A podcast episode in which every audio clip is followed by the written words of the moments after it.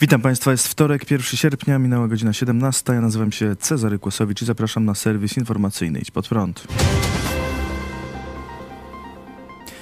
Czy białoruskie śmigłowce wleciały do Polski? Ta sprawa rozgrzała dziś media. Rano w internecie pojawiły się doniesienia o śmigłowcach z białoruskimi oznaczeniami, które miały przelatywać w pobliżu Białowieży. Zdjęcia zamieściła na swoim profilu facebookowym Eliza Kowalczyk, fotograf z Białowieży, członkini Podlaskiego Ochotniczego Pogotowia Humanitarnego, organizacji wspierającej uchodźców przekraczających granicę białorusko-polską. Według relacji innych świadków cytowanych przez media, śmigłowce miały wlecieć na około 3 km w głąb kraju, a następnie zawrócić na Białoruś. Mieszkańcy informowali też, że po godzinie 11 w okolicach Białowieży pojawiło się kilka polskich śmigłowców. Centrum Operacyjne Ministerstwa Obrony Narodowej przekazało, iż Centrum Operacji Powietrznych nie odnotowało naruszeń polskiej przestrzeni powietrznej. Wojsko twierdzi, że żaden śmigłowiec nie przekroczył granicy, a Białorusini uprzedzali, że dziś w pobliżu granicy z Polską będą prowadzić loty patrolowe. Dziennikarze RMFFM ustalili, że polskie radary nie zarejestrowały przekroczenia granicy. Wojskowi przyznali, że białoruskie maszyny mogły być dostrzegalne z Białowieży i sprawiać wrażenie, jakby latały po naszej stronie granicy.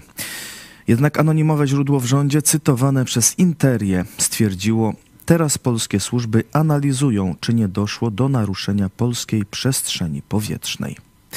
Manewry Białorusi przy granicy z Polską mają się skończyć o godzinie 18.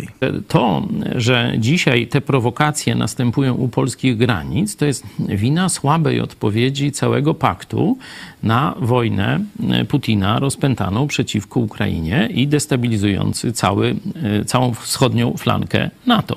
Ta wojna wyczerpuje całe NATO. Oczywiście tam przewaga technologiczna cały czas jest po stronie NATO i długo jeszcze będzie, ale chcę powiedzieć, powiedzieć, że Putin rozpoczął praktycznie globalny konflikt i nie został za to ukarany.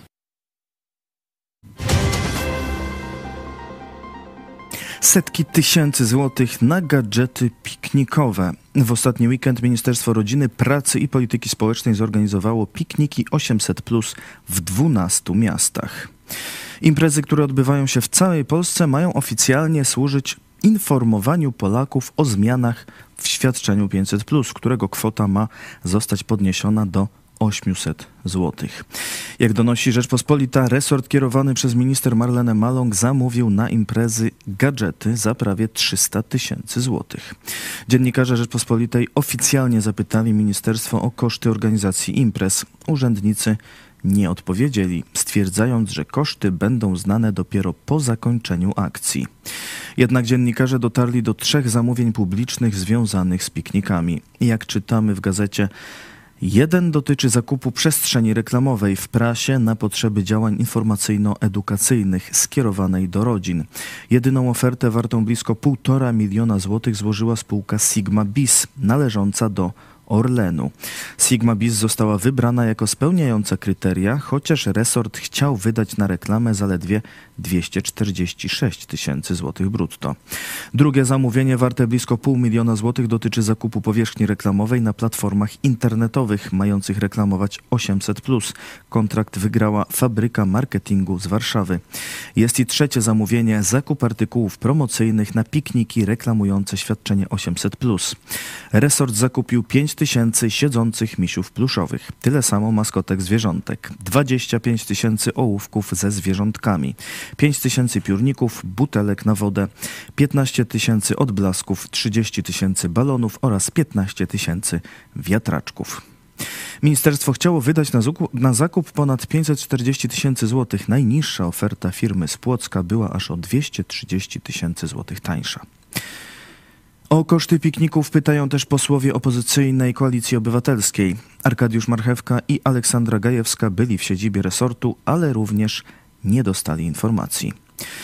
Chcą ukryć prawdę o kosztach kampanijnych pikników PiS. Nie odpowiedzieli na żadne z 15 zadanych w ubiegłym tygodniu pytań. Dziś podczas kontroli poselskiej w Ministerstwie Rodziny i Polityki Społecznej uniemożliwiono nam dostęp do dokumentów i umów, choć jako parlamentarzyści mamy do tego pełne prawo, napisał na Twitterze poseł Arkadiusz Marchewka.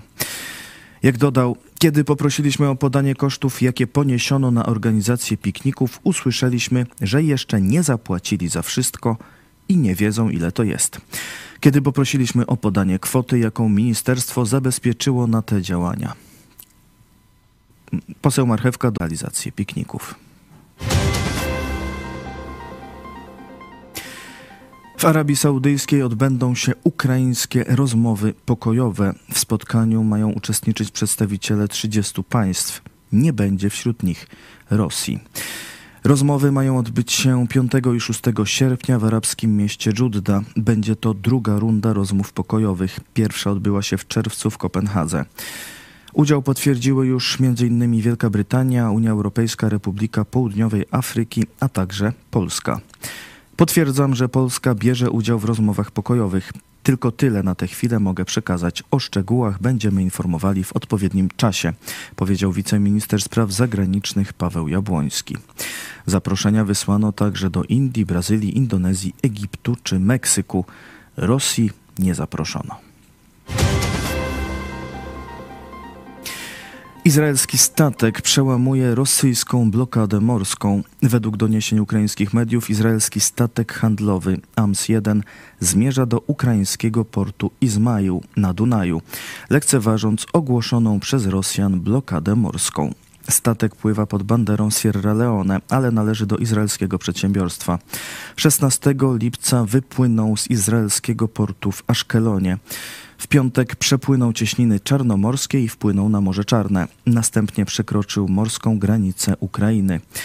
Planowo miał dopłynąć do ukraińskiego portu dziś po południu, jednak stanął u ujścia Dunaju. Za izraelskim statkiem podążają następne grecki Sahin II i turecki Yilmaz Kaptan. Sytuację z powietrza kontroluje lotnictwo NATO, w tym amerykański samolot P-8 Poseidon wyposażony w rakiety przeciwokrętowe oraz samolot zwiadowczy Artemis. To wszystko w tym wydaniu serwisu. Dziękuję Państwu za uwagę. A dziś o 18 w telewizji Idź pod prąd. Jezusa pierwszy raz zobaczyłam w Leningradzie. Zapraszam Państwa dzisiaj o 18 na moją bardzo ciekawą rozmowę z niezwykłym gościem z Armenii, yy, która to kobieta wychowywała się w Związku Radzieckim i po raz pierwszy usłyszała o Jezusie dopiero w Leningradzie, w muzeum. Jak do tego doszło i co później dalej się stało, yy, będzie o tym w moim wywiadzie z nią. Zapraszam. Wywiad z Julią Miarą, misjonarką ruchu MT28, już dziś o 18. Zapraszam, a kolejny serwis jutro o 17. Do zobaczenia.